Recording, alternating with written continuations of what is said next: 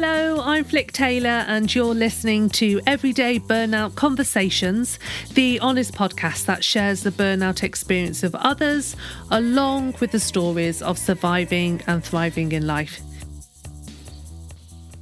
Today I chat with Jo Love. She's a trainee psychotherapist, mental health advocate, artist and author. Jo regularly speaks, writes, hosts events and talks about mental health. She shares her experiences of mental illness, including depression, anxiety and burnout, alongside the evidence-based strategies that helped her recover.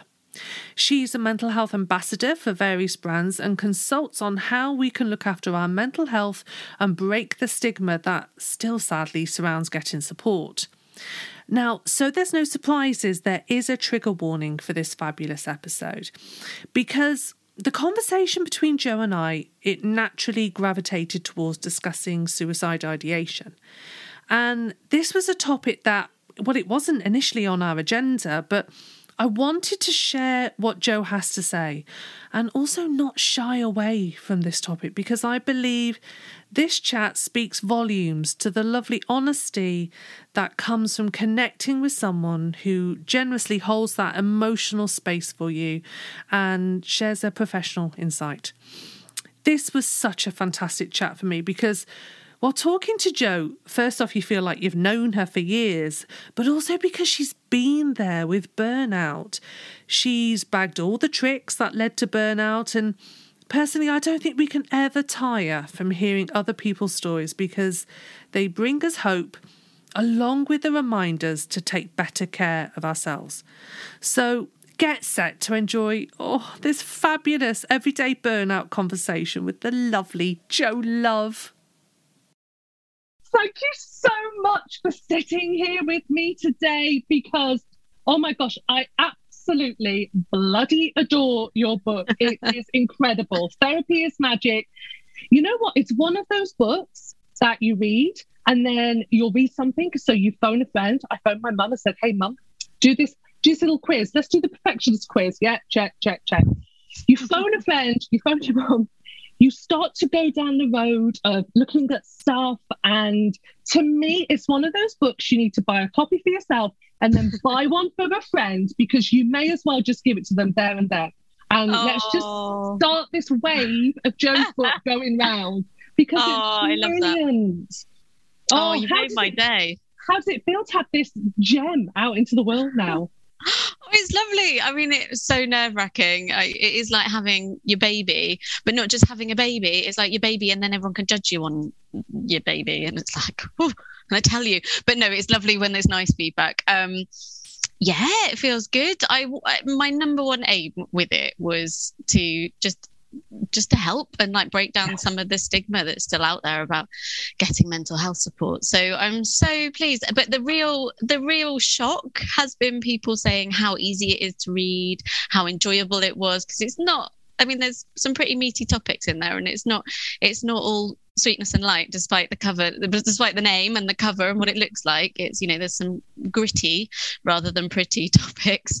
Um, but yeah, it's been a real it's been a real thrill to finally get it out into the world.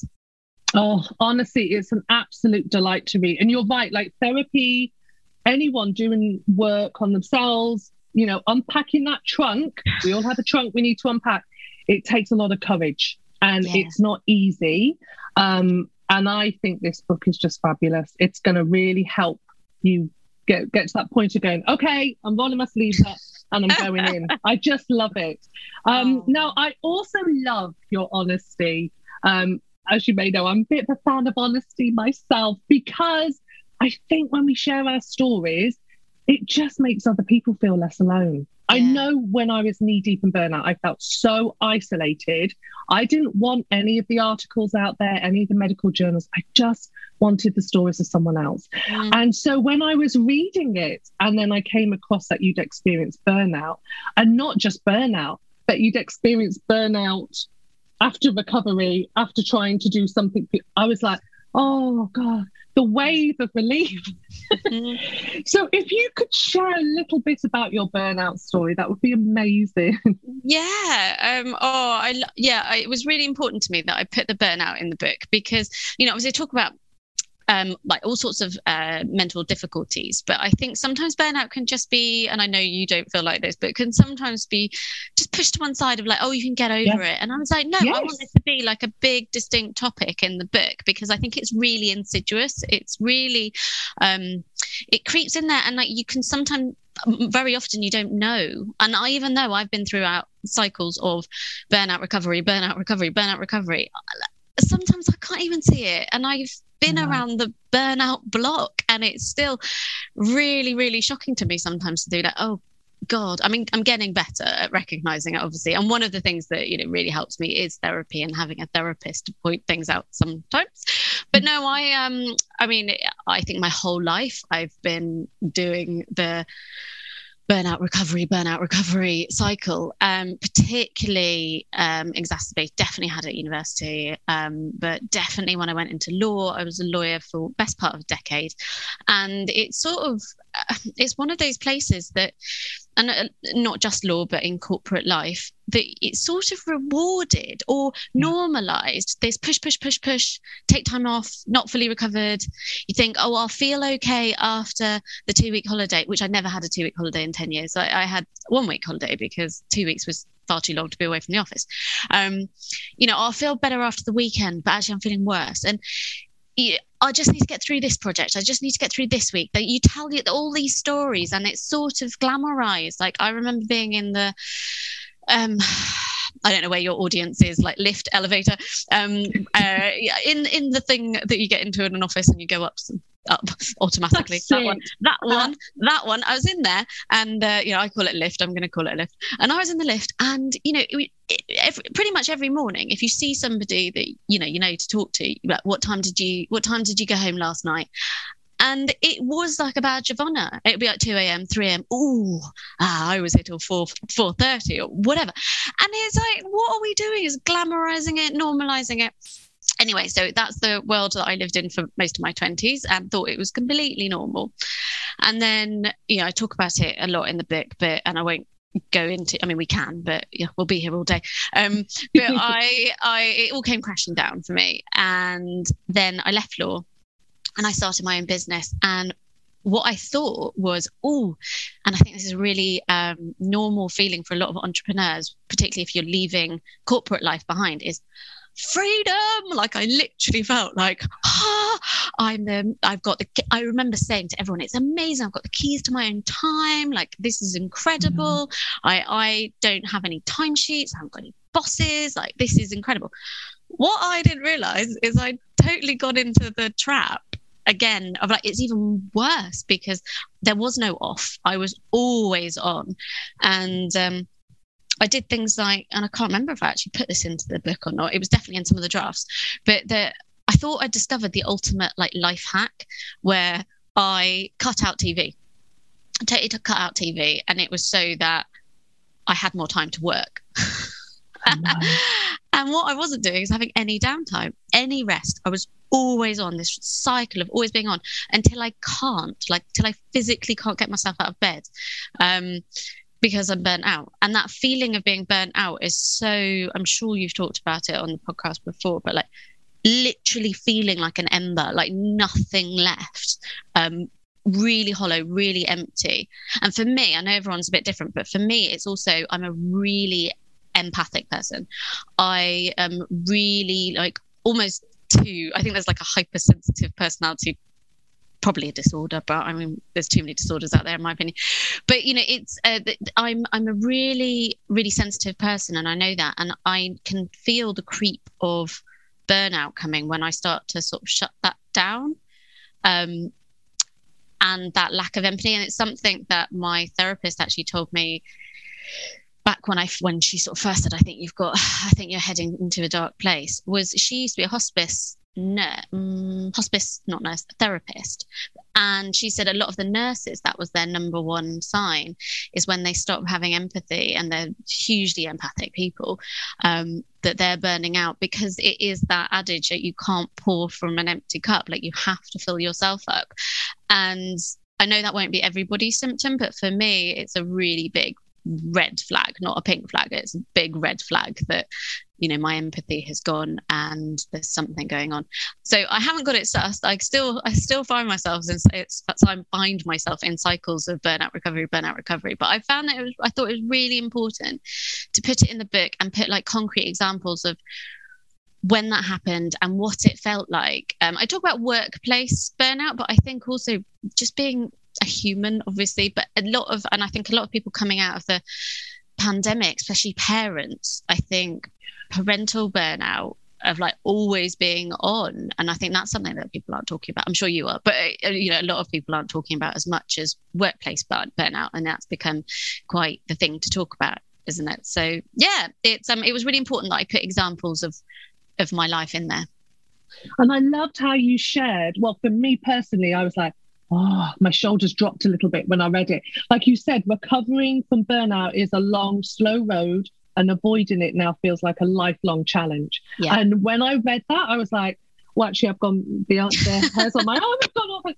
I was like, yeah, okay, I, yeah. I see this will be a lifelong challenge for me, because I love how you say that, you know, your perfectionist tendencies, the uh, achieving, the overachieving you, that life of being in law, that corporate life, it actually, you know, it it's it was perfect for that. Mm, yeah. It made you feel great. And I, when I read that, I, I was reflecting and I thought, I worked in startup, I've worked in the N H S, I've I've worked in places where actually giving your all, yeah, and then giving some and then giving some more is celebrated. It's almost like you're a good you're a good worker. So yeah, a number yeah. of times I was told, oh, you work hard, or oh, you're like a machine. And, and I took great. that, Jo, yeah, yeah, as, yeah. oh, almost like, okay, I can relax a little. Yeah, I feel like yeah. I don't have to prove myself so much. As opposed to going, well, that's a little bit wrong. mm. You know? Yeah. yeah. And we see that and we hear that now. But yeah, but also this is where I talk about um, why therapy for me is such an important part of burnout recovery, because it's often missed this point, which you're you're, you're making here of, you know, we all the articles say, you know, rest, recovery, da, da, da, all these things, self-care, build it all in. We all know that. But like, why are we doing this? What, and especially if you have repeated patterns or repeated behaviors, why, why, what message did we get when we were younger that that's what success looks like? What messages are we getting from the outside world or our employers or the situations that we're in that say this is okay? What, what is keeping us, or what is keeping me? I found like, no, and I talk about it a bit, I said, no amount of this, that, and the other was going to quote unquote fix me. I needed to get down into the root of it, of why I can't say no, why I keep adding more, yeah. what it is that is like part of my core fundamental beliefs that I have got from somewhere that tell me that this is what a human is, or what a valid human is, or what a good human is, or what, what I, I need to be doing. Because it feels like a need for me. It's like a take on. And if I don't, the guilt, the guilt, I was talking yeah. about this the other day in therapy, actually. And I was saying, I'm always doing. I'm constantly doing, you know, people talk about this, um, um, oh, what's it go? Uh, oh, what's it say? Um, like that they can't do anything. They're like, um, frozen because there's too many things they have to do. No, no, no, no, no, no, no. I am always doing. There's always a to-do list. There's always more being added. I never get to the end of it. It's da da da da da. That's my life. And what keeps me from ever just stopping, saying no? I mean, I have little no's and I do my tips in the book, but actually, like my therapist said to me, what would it feel like just to say, like, I'm not going to do anything that I'm supposed to do today. I'm just, I'm just going to sit there. I was like, like it yeah. makes me feel a bit sick. And, um, um, and, and it's like that. It's like, okay, what is it? What is it about me just being able to be human for a day and say, I'm not doing it? And it's guilt. And I said that guilt is like this lifeblood that runs through me that I cannot, the, I cannot feel guilty. Like I do feel guilty. So if I ever say no to somebody or rearrange something or don't do something, it's not like this free and easy, okay, it's gone now, it's not on my to-do list. I know people who just delete emails, like just delete them, like straight away. I'm like, oh, no, no, no, I have to sit there for about six months before I then maybe file them away. But like, I'll never delete them. Oh my God, no. Or then I'll send them, oh, I'm sorry, I missed it. And, it. and the guilt of it will eat me up. I will know that there's five WhatsApp messages that I haven't responded to. I know that there's a hell of a lot of D Ms in my Instagram that I haven't responded to. I'm aware of it all. And this guilt is constant, it's constant, it's constant, it's guilt. So it's, I will keep doing to try and avoid those horrible feelings of guilt that come mm. when I say no, or when I put things down, or when I stop. And what I'm trying to do in therapy is, or what I'm trying to work through in therapy is, and I know it, but those feelings of guilt are horrible. And I'm obviously doing everything I can to avoid it, but I'm also slightly killing myself in the process. So I need to learn how to know my, well, my, bro- you know, my body needs to understand, and my brain, because it's fighting it the whole time, that it is okay, that I will be okay. Those feelings of guilt will come. They will, because this is me. I've been conditioned to take on more, and the messages from my parents about what a successful person looks like and what a good, I'm doing air quotes, yeah. what a good person looks like. The guilt will probably be there for a long time. And maybe it'll go away one day, maybe it won't. But I've got to learn how to face it and not be scared of it, and not do everything I can to avoid it, because that just results in burnout, basically. Oh God, doesn't that's it my feeling. Just, it doesn't it just, and I'm with you. I, I think, um, and I've experienced this myself after that initial period of lying in bed, that's all you can do for three weeks other than watch this country and eat chocolate buttons and drink tea. After that initial recovery period, the minute you start to kind of show up back to your life, those habits will send you right back to burnout town. Yeah, yeah, they're there. And and I think this is why I was so excited to talk to you on the podcast, because I really do feel anyone listening to this, it's so important to, you can't do this on your own. Mm-mm. You need someone to hold the mirror up to yourself, mm-hmm. because mm-hmm. I'm guessing there's a lot of people who are burnt out who also have a terrible, mean inner critic. Like, I love how you call yours Shirley. I was like, I need to give mine a name, because that inner critic will always send us back yeah. to that point of depletion, won't it? Because we'll never be enough. No, no, she's always there. She's quieter now through therapy, but she's always there, and she's telling she's telling me all the time, like when I've done something wrong, why it's not good enough. And that feeling of, even if you said no, you you failed, because you should have said yes, you should have done more, you should have been able to. And it's like, oh, just shut up, shut up, yes. Shirley. I know. Shirley, pack it in. Get out of here. I know. No. But this is what's so lovely, is that when you have therapy, when you have coaching, when you have someone mm. who who who is aligned to you, because that's another thing, isn't it, Jo? I think it's really important for people to understand that, you know, it's not just having any therapist, it's having someone that you yeah. feel very comfortable with. And you touch yeah. on this in the book, don't you? Yeah, yeah. I talk about it a lot, and it's really, really important personally now that I'm training to be a therapist. Yes. It, it, it is, which I wasn't doing in the book. So the book is one hundred percent the client chair. So I'd finished the, ed- I was uh, finished the first draft, and then I thought, you know what, this therapy thing, there's something in it. I'm going to train to be a therapist. So oh, that's why it's amazing. Right at the end being like, ah, now, now I'm training. Um, But yeah, it's, I think it's even, it's become even more apparent to me, the importance of the relationship. I, I always knew it, but like you say, it doesn't need to be a therapist. Um, I think everyone can benefit from therapy, but there's therapeutic aspects in so many of our friendships, so many in our coaching relationships, just lots of relationships out there. Um, but it's having, being able to be vulnerable and being able to be open. And that doesn't happen. Like, it doesn't happen easily. We are sort of so conditioned to be closed off and keep it all bundled up and not talk about it. We're getting better as a society, but a lot of us grew up in households or in families where, yeah, talking about talking about our feelings was maybe was acceptable, but only under certain circumstances. Maybe it wasn't acceptable at all.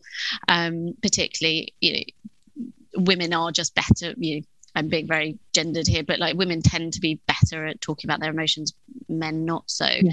Again, it is changing, but it, it even if you've got the language, is where I'm going with this in my head, of like, even if we've got the language, like it feeling like we can is another thing. Um, so I think, yeah, the relationship is such a crucial element to making that experience of therapy working.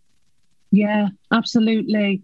I I remember reading, there's a part in your book, it made me cry, Jo, when I read it, because not only did it resonate with me, but I know, because I'm very lucky, I had lots of people write to me mm. when they listen to these conversations, and I know they will relate to it. And so you write in the book, I um, in regards to women and lives, mm. I feel as if I'm wearing many heavy coats that don't belong to me. Coats of domesticity, unrelenting responsibility and martyrdom, weighing me down, keeping me hidden, engulfing me with their enormous bulk.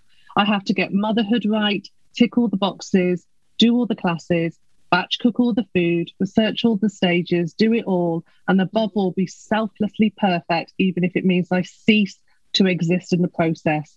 Oh, Jo, mm. you just hit that on the nail mm. for so many mums out there, mm. for so many women. It was just such yeah. a beautiful, oh, we are yeah. all, because that's the thing. When you don't have the boundaries, when you don't say no, you are constantly putting other people first. Yeah. And the more you do that, I feel the more you inch back from yeah. yourself, to the point. Sometimes I can remember I was talking to someone and she she said, you know, what are you going to do next? Do you know what you want to do? And I kind of went, uh, because I'd lost so, I'd lost such touch mm. with myself. I didn't even yeah. know what I wanted. Yeah.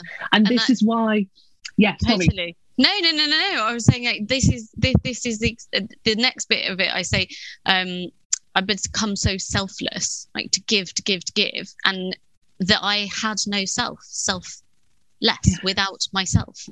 And yeah. it was when I, like, even as I was writing it, I was like, oh my God, that is not a good thing. Like, we're so conditioned to think that to be selfless and to put other, and I think it is a, a female thing, whether it happens in motherhood or just being selfless is seen as like, that's what you, mm. you know, we're so, even if we're not explicitly told that, um, so many messages in the world tell us that yes. that's what we should be. Um, but yeah, and it can, and it really exacerbated when it became, when I became a mother. Um, But yeah, t- and just felt like I totally lost myself. And I think it's a time of your life, if you are a mum, especially the early days where you don't even have a name, you're just somebody's mum or yeah. like, you know, not even that. But I think, yeah, this feeling of just not really existing. And and I love what you were saying there about, well, I don't love it, but I can really relate to it and resonate with it, of like not really knowing, it's honestly happened, it, it not really knowing what you like and what you don't yes. like. And to the point where I think I've been around this, like, you know, around this thinking about myself and improvement and change and growth for a while. But even last week in my therapy session, my I was talking about doing a lot and doing too much and exactly this conversation. And or it might not have been last week, the week before last, anyway, recently.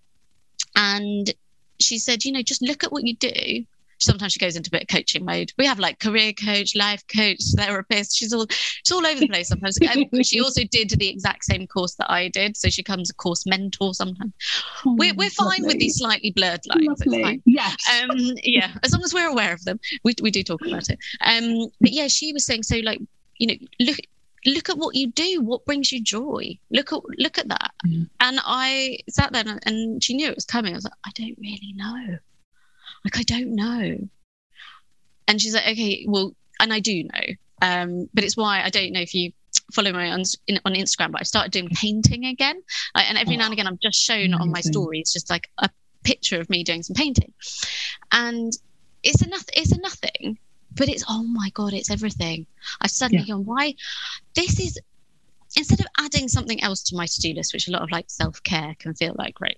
Yes. Another thing I have to do. I love oh, that you say that, Jo. I yeah, absolutely, I believe that. Yeah. It doesn't feel like that at all. And it's like, I really needed that reminder. It's like, this filled me up. This forty-five minutes that I spent splashing some paint around has made me feel more alive. And yes, it's something else to fit in, but it's not. It's a joy. Oh. And I'm like, I, I really enjoy it. But it can be really hard to find those things, especially if you are somebody who, for whatever reasons, and I hold my hands up to this, external validation is something that is yeah. very present in your life. It can be really, really difficult to actually know what it is that you like. And therapy can be a really good space to to have a look at that and start to try and work it out, because it doesn't it sounds like so, and you feel so silly saying I don't know what I like, I don't know what I enjoy, um but I think it's actually quite normal. Yeah. And like, you know what? I'm just thinking, especially when you're an empath, because when you're an empath, and I'm thinking of you and the nurses and, and Others, my past yeah. work, all of our, I mean, I, I get so much light from working, because I used to work a little bit in palliative care as well. And people say, oh, how do you do that with children? I was like, yeah. but there's a real like good energy to it. Mm. There's a real kind of smell the rose along the way. Like the, the present yes. moment is all we have, and let's just put all our heart and soul into it. Oh, I love that. And yeah. so there was such joy to it. And that would, I loved it. Mm. But I think when you're an empath, when that becomes the only thing you love, it's very easy to slip into those having no boundaries and not being able yeah, to say no, or, and just yeah, or keep doing more. Because I find that I, I yeah. always explain. People say, "What do you do?" And I'm like, "Oh, I have a lot of," or how how to describe yourself. Used to be a lawyer, that was easy. Now I'm like, I don't know. I have a finger in a lot of mental health pies because I do too much, because I love it all, because I'm like, oh, I'll do some doodles about mental health, so you know I'll illustrate that, or yes, I'll get involved in that project, yes, I'll work for a charity, yes, I'll do this, yes, I'll do that, yes, I'll do that, because it's all like my lifeblood. It's amazing. It's perinatal mental health, it's it's motherhood, it's burnout, it's this, it's be on this podcast, so it's do this thing. I, I can't say no to it because I absolutely love it. Yeah. But that can be an equally slippery slope. Oh so my gosh, yes, it really can, can't it? Oh. Mm. this is why yeah, this is why it's lifelong, but it's so lovely to hear mm. you say these things, because yeah. you know I don't, I don't want to stop. The thing is, like, I'm not very good at um you know reflecting and, and and supporting myself. I'm really good at it for other people, no problem oh, yeah. at all. Oh, yeah. Need help, count me in, I'm there, I'll find something and lift you up to the heavens. Yes, but other myself, people. Yeah, mm. yeah, totally, and totally. That's it, and I think that's why therapy is so good. And it's mm. not, you, you know, I'm a big believer therapy isn't just for when you're in crisis. I yeah. think it's the, you know, when you're unpacking that trunk, there's going to be good days and bad days, and yeah. I think therapy has such value on both the good and the bad. Yeah, I t- I t- you, you are singing from my song sheet, you know this, um, because I talk about this in the book. And obviously that is a total privilege for a lot of people to have therapy when they're not, um, you know, when when when they're not in crisis. But it is, if it is something that you can do, it is so, so worth it. And there's a lot about, and I, times are changing where I think there is, particularly with the younger generation, seeing therapy as a part of their growth, their self-improvement, like going to yoga. Somebody explained it to me the other day of like like preventative Botox, but for their mind. And I'm like, kind of like that. Like, I like that thought. I mean, yeah. But, but like, as in, it's seen, and like, um, I was asked to comment on something. Um, there was an article, somebody saying, like, I wouldn't date anyone who's not... Um, been to therapy. It's see, it's now being seen less of a slur that you're in therapy, that there's something wrong with you. It's more as a positive yeah. that you're in therapy, you're thinking about improvement, you're going to be better at communicating, you're going to be better at relating, you're going to be sorting your S H I T out. Like you're, yeah. that is an attractive quality. And the younger generations are seeing that as like therapy is this positive thing, which is an amazing thing for people like me to hear. It's um it, it yeah it, it but yeah it can benefit everybody. And I think I wish that I had known sooner that it was something that was for my self-improvement, as well as I say I say it's for my mental wellness, as well as any mental illness that might come up. But yes yeah it's oh. everything. Oh, absolutely. I think um sorry, I'm just processing stuff in real time here. I, I right. think I'm a big believer that um, little eyes are always watching us, and, and not just mm. our kids, you know, our neighbours, our friends, our, our family, our co-workers. And I think when we when we step out of, you know, we kind of step past that barrier of stigma, mm. I think it just inspires other people to do the yeah. same. Totally. Um, and get more and comfortable I, in it. Yeah, yeah. Totally. Yeah, that is actually nothing to be ashamed of, and that there it really is... isn't. No, no, I'll tell everybody. I tell my postman. I tell everybody. You know I'm what? I'm talking about it all the time. Um, yes. And so many of, and this is the thing, because when I first started having therapy a very long time ago, talk about this in the book, I did think it was really shameful. I thought I'd failed. I thought it was going to be like have an effect on my career. I didn't think I'd be able to be a lawyer. I thought it'd be this like sort of indelible black mark against my name. I really, really did. And it was this secret that I kept, and it didn't need to be. And uh, when I found the one, the therapist that changed it, because I had a lot of really bad therapists. And yeah, I, also, I don't think I was ready, but there were a lot of experiences that weren't brilliant. But then I found a therapist, and it was, like we said earlier, the relationship, I think, that was the thing that made it click. And I started wanting to tell people. I was like, this is what it's like. And after that, you couldn't really shut me up, like to, to the point where I've written a book about it. And somebody amazing. said to me the other day, it's like, how is there a whole book? I'm like, oh my god, there's even more. I didn't put it all in. There's so much more that didn't make the edit. There'll be another book. It's so, it's so true. And we, like, thank goodness there are people like you in the world doing this, Jo, um, because oh. I think it's so important. And especially um, as a mum of two boys, mm. I see it as very important to be talking about this. Mm. And I can remember, you say you talk to your postman. I can remember I had to have some, oh my God, I had like this crazy leak in my bathroom, insurance claim, workers were, oh, it was mm. a bloody nightmare. But the guy, I ended up somehow, I don't even know how we started talking. I think he said, well, what do you do? And I was like, well, this is interesting. I'm a mental health writer, but I'm like not able to work because of burnout. Ha, ha, ha. And then he opened up, and then I was able to talk to him. And I was like, yeah. go see someone. Honestly, there's yeah. nothing like chatting to someone you don't know and have them say, mm. oh, that must be really hard for you. I can't remember yeah. if someone said, I'm really sorry you experienced that. I nearly fell off the chair, Jo. Yeah, yeah, yeah. That was so comforting. Little, it really is. And I think oh, I love I love that you've done that. And I, it's the thing that keeps me going is people say, I would never have gone and got therapy had I not heard you talking about therapy. Mm. I wouldn't have gone to my G P. I wouldn't have got support.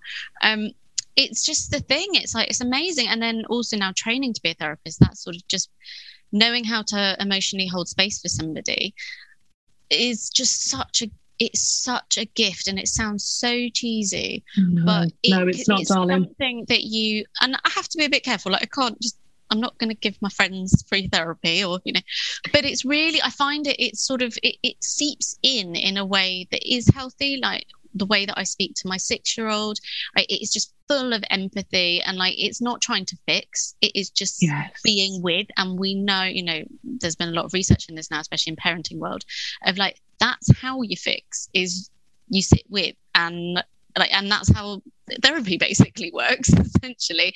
And it really, really with the with children, you really see it of like they calm down so quickly. Like that's really difficult for you. I can see that you're really, yeah. really cross about that. I know you're really angry. You know, those kind of things. And it's so. It, it also helps you, like it can be really difficult to see your children upset. It can be really frustrating when they're angry or cross or doing.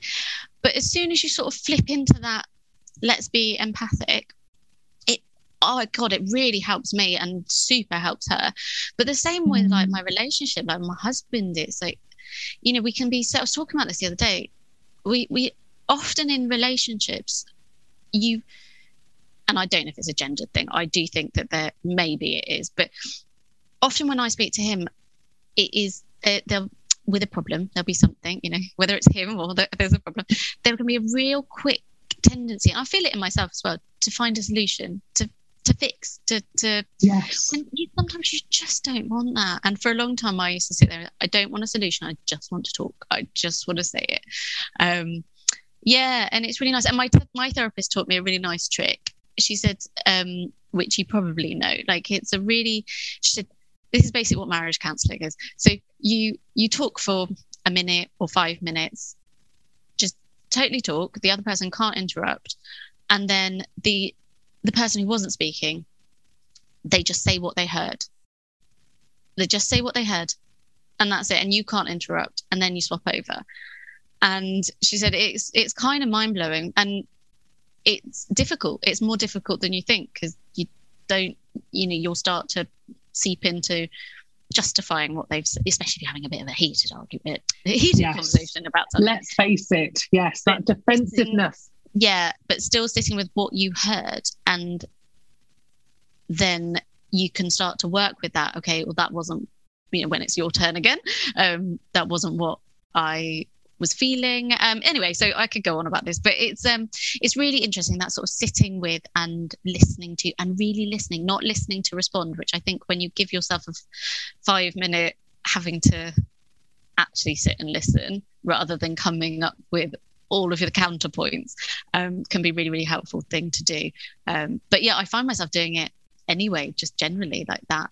Holding space is it's it is honestly such a gift. And you were talking about it before. I, the so my placement currently is with mums who are experiencing who have experienced trauma, or are currently still, you know, high complex need situations where they're still, you know, it might be domestic abuse or violence or sexual abuse, um, either currently or in their past, that is affecting their mothering. And it is such a privilege just to sit with these women that have so much on their plate and hold mm. space and see what that does. And it's it is that thing of, you know, you saying that, that, you know, with your experience of saying, you know, that must have been really hard for you, like really, and really meaning it and really sitting with it. Yes.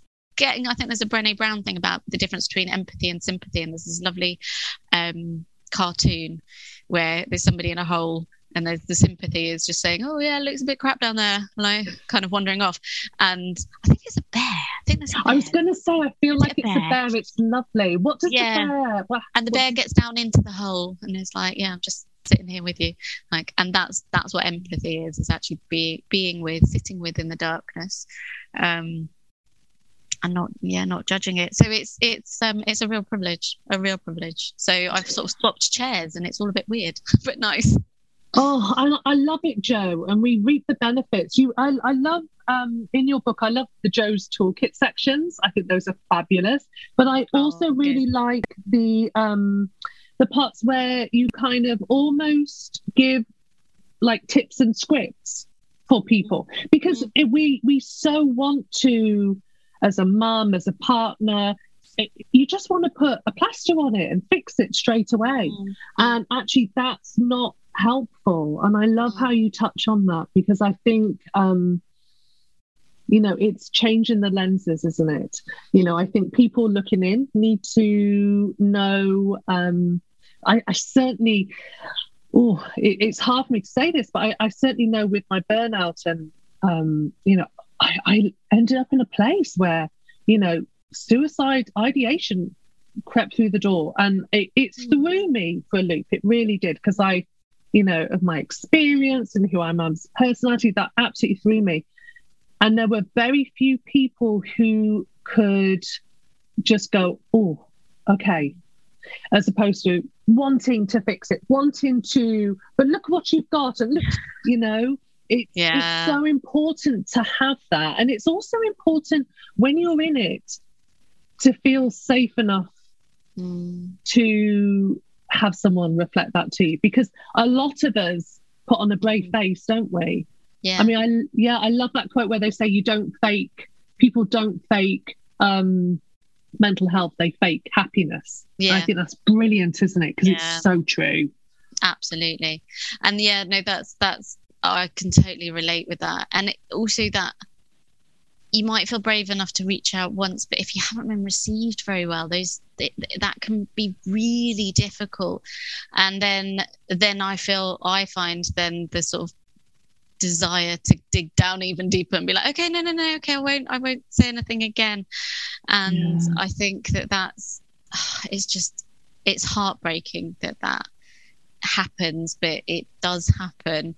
And it's just keep reaching out, you know, keep keep trying. But also the other way around, like I did a um a while ago, I was doing a campaign about, especially with new mums, asking no, no don't just ask if you're okay, because they're going to say they're fine. Yes. And it happens with all of us, but you know, ask again, ask again, ask in a different way. I don't just yeah. say, are you okay, but like, how's your week bit, like just trying to change that, just change it round a bit, because you know, we're all so busy and we spend our lives just sort of missing each other, and just asking a few times can really make somebody feel like, actually I can open up, and it is safe to do so, especially if um you are contemplating suicide. I remember with my therapist talking about it once and, and saying I'd had some dark thoughts again. And then like the next week, not wanting to talk about it again at all, like really not wanting to talk about it. And her like bringing it and me being a bit shocked by the fact she was bringing this. I'm like, look, I'm all cheery. And she's like, no, no, no, you can't just go. From, we can't, you can't, you can't, we can't not look at this. And I can't not ask you. And I'm going to ask you. So let's talk about it. And I was like, oh, okay. Um, yeah. And it's having that, and it's really difficult. I mean, I've done suicide training and it is so, so difficult. And, but it's one of those things that I think, um, I, I certainly wish more people knew that by talking about it to somebody who feels suicidal, you're not going to make them feel any more suicidal. So, so often people think that yes. if I talk about it or acknowledge it with them, then I might be encouraging it somehow. But I think um, my number one thing that I've learned from suicide training is that actually talking about it, talking about it, and it can be really, really difficult to do, but talking about it openly with the person you might, you might suspect, but naming it and saying it actually has been shown that people are then less likely um, to act on it. Um, yeah, I should also yeah. say that we should probably put some sort of trigger warning at the beginning of the episode. Yes, because I will. It could I'll be quite that. tricky for people. Yeah. Yes, I will do that in the intro. Absolutely. Yeah. It's... um. It, God, life, it's such a journey, isn't it? I, I know people wave around the word journey. It, it annoys me when people then start loading things up with the words, like self-care, like stop putting yeah. bubble baths and face packs on it. Like it's yeah. it's a foundational brick. Yeah. Um, it's just so important to be having these conversations. Absolutely. It really is, yeah. And so for someone listening to this and struggling right now, Jo, like what would you what would you say to them? Oh, there's just so much. And I, this no, is where I no. felt that there was, I really needed to put quite a lot of res- resources and even crisis resources in my book. Um, yes. But I think the thing that I really, when I was, everyone's different, but when I was there and when I was in that really dark place where I didn't, just didn't want to go on anymore, it was that, that kind of is normal and okay. And yeah. I'm not, I'm not, I wasn't, I felt so alone and it's so isolating. A lot of mental health conditions, that is part of it, and it isolates you even more. And it's like this horrible, vicious cycle of, you know, it's part of the condition and then that isolates you even more and then that exacerbates the condition and then you go sort of down and downward spiral. It's horrible. Yeah. But that there's so many people out there that can help you, that will help you, that you will get better, and that there are brighter days ahead. And I know that can sound really flippant, but I don't mean it that way. I mean it really genuinely, that that was what I, and that there's people that will understand, because I really thought, I really thought, and it's just, it sounds absolutely utterly crazy to to to voice now, but that I thought everyone would be better off without me here being here. I thought that that was a selfless thing. Yeah, I'm right with you. That's how yeah. I felt. And I think, and I know that's not talking to the person that's in crisis right now, but it is talking to maybe people who are around those sort of people, is people like me, uh, people like you, all of us, so many of us, um, yeah. is that it can, it is so misunderstood that it's a selfish thing, and how could you possibly feel like this, look at your life, la, la, la, all those yes. things we were saying, like the reassurance yes. pieces. But what you really want to do is have somebody sit down there with you and be like, yeah, like yes, this is this sucks right now, but I'm here and we'll get through it and you will get through it. And there's always hope, and I think that hope is something that it only needs to be a tiniest grain of sand in that moment that you feel terrible. But the tiniest grain of sand of hope can really magnify and really grow. And it is all you need, that tiny, teeny, tiny grain, and you'll get through it. You will. Yes. Um, and if I could give everybody who's feeling awful, I know that's not what you asked, but if I could wave a magic wand and, and give everybody just a, that just tiniest grain of sand for them to then keep and grow, then I mean, that I would be a very happy lady, because that's all you need. Just the teeniest, teeniest, tiniest bit. Oh, this is why we love and adore you, Jo. Absolutely. That's that's what we need, isn't it? It is having that little bit of hope. And um, we can both sit here and say, you know, things changed. Things changed and, you know, things got brighter and better. And, you know, certainly by getting help and chatting to other people and, and starting to put ourselves first. Yeah, I would better. say, I would want to also say that, oh my gosh, there's so much to say, but no, I, I love it. Bring it on. It's, it's, it's a really slow. I also wish that I knew, I mean, with burnout, with suicidal thoughts, with mental illness, with the whole thing, there can be sometimes this, okay, well, you've got your diagnosis now, or, oh, well, you're you're out of like immediate crisis now, so you must be better. We do it with everything. We do it with grief. We do it, we do it with absolutely everything. Yeah. You're not allowed to talk about it now because, like, you know, that was yesterday, or that was last week, or that was... It takes a really, really long time to recover from these things. And I think that if you're anything like me, I felt a lot of guilt about that. I felt A, there was a lot of self-criticism of like, why aren't I better yet? Why is this yeah. taking such a long time? But recovery does happen and things do get brighter. It's a cycle, so, you know, things ups, ups and downs, but if you've got through it once, mm-hmm. you can get through it again. But I often liken, especially with my postnatal depression, and I, I've seen it again and again when depression lifts, of this, you know, that feeling of a grey day where if you're up, like if you're ever up before the sun gets up in the winter, you're not seeing a sunrise. There's no like obvious little lovely, lovely semicircle that comes up, but just there's this imperceptible like darkness to lightness. It just sort of very, very gradually where suddenly you're like, oh, it's it's light now. When it was dark half an hour ago, I I, I really oh. liken that feeling of coming out of a mental, you know, recovery to be like that really slow, imperceptible, almost invisible, tiny, teeny, tiny, getting brighter and getting lighter till suddenly one day you're walking around, you're going about your business and you're like, oh, it's daytime. Oh, I feel different. I feel different. Physiologically, I feel different. And it does happen and it can happen and it will happen. Oh, Jo, you're so right. Oh, I love that. I really struggled with how long it took me. I, I, I still struggle with um, wanting to think, okay, it's been over a year. Like, like hurry up, hurry up. Mm. I love that. I see it all the time. I feel it. I, fe- I felt it. I, but, yeah. you know, I had somebody literally, without breaking any confidences, but I had literally somebody tell me this week about a horrendous situation that they've been in for a number of years that they've only just got out of within the last couple of months, and was saying, I should be over this. I should be better. I shouldn't be being triggered by it. I shouldn't. And, you know, you think, oh gosh, like, be really gentle. It takes a long, long time. All of it does. And that's incredibly frustrating, but I wish I'd known it takes such a long time. Yeah. Yeah, and just the word gentle. That was something gentle. um, I've been working with Deb Edwards. That before working with her, that was something that I never, ever applied to my life, ever. Yeah. No, it was and go now, hard, go all the time.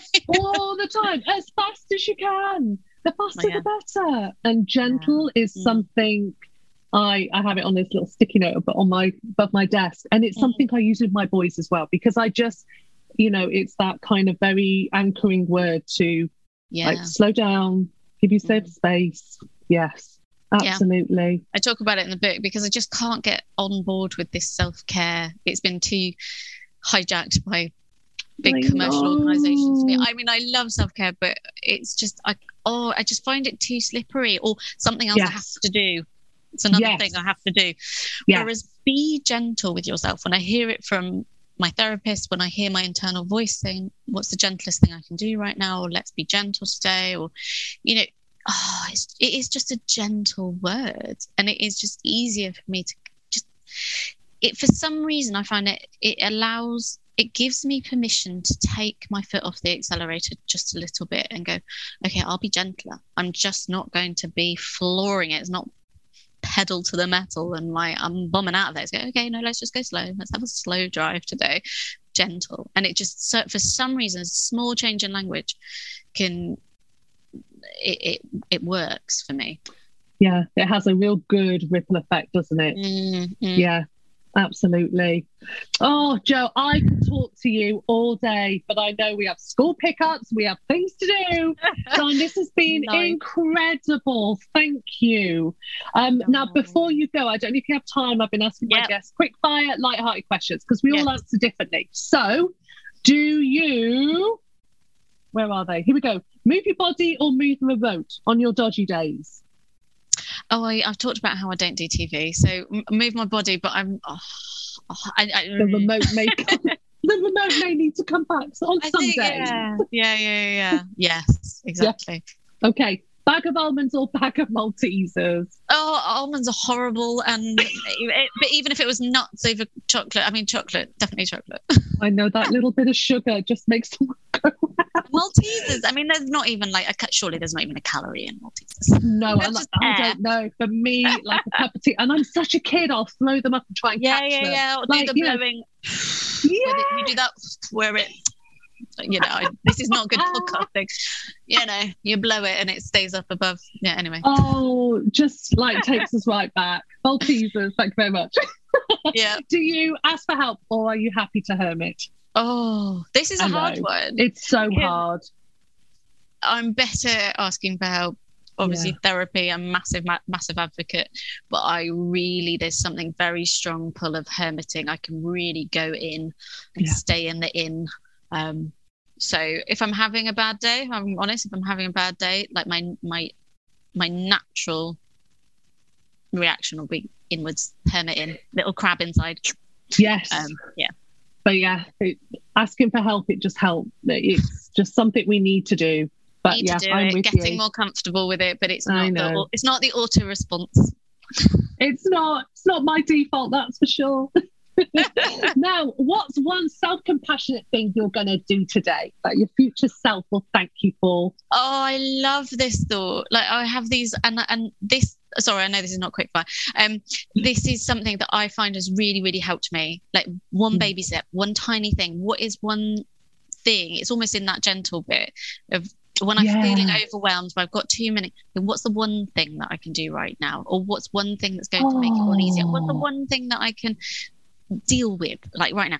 Anyway, so today I thought mm. about this earlier because you, you know, I might, might have seen advanced uh, advanced copy of this. Um, I wanted to say all the things I've done already today because we're in slightly different time zones, aren't we? Um, but what I am going to do is I've got a big day tomorrow. It's my psychotherapy course day and it's quite intense, emotionally okay. intense. So I am going to, once I've done the school pickup, I'm just going to be really, really, really like careful with myself. Maybe get my bag ready for tomorrow. But other than that, not try not to stress about it too much, not do anything too, and probably not have a glass of wine tonight because that might make it harder tomorrow. Yes. My future self will thank me if I have a peppermint tea instead. As boring Darling, as that is, but it's you're being gentle. You're being yes. gentle with yourself. Look at yes. that. But I need oh. the reminder. But I'm very grateful for the reminder. It's lifelong. It's lifelong. It's a lifelong, it. And that's the thing. Like all you know, people will often say, I, "I've got it cracked," and you know, I know it. No, I mean, maybe, maybe they do, but personally, it's like no, it's it's a constant, and we don't all, you know, quote. On, I'm not an expert, but we don't get it right. We're human, and no. that's okay. And we just no. keep keep keep going round, and hopefully each time, each turn, it'll be just slightly easier, slightly gentler, and we'll learn something from the last rotation. Yes, absolutely. Oh, Jo, this has been heavenly. Thank you so much. I wish we had time, longer. Darling. I know. Oh, it, we'll have to have another chat, another season, another chat. It'll be amazing. I'll thank you back. So much for your time today. Oh, thank you for having me. Thank you so much for listening to this episode of Everyday Burnout Conversations. Please check the show notes for any links to items discussed today, and the original music and sound editing is by Chris Taylor. If you've enjoyed this podcast and have a spare few minutes, then it would be absolutely amazing if you could leave me a happy starry rating and review.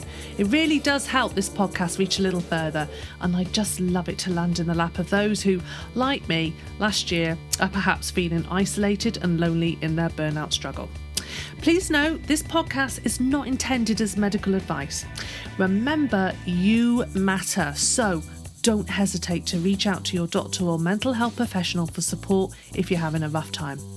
Wishing you a great week and take good care of yourself. Bye for now.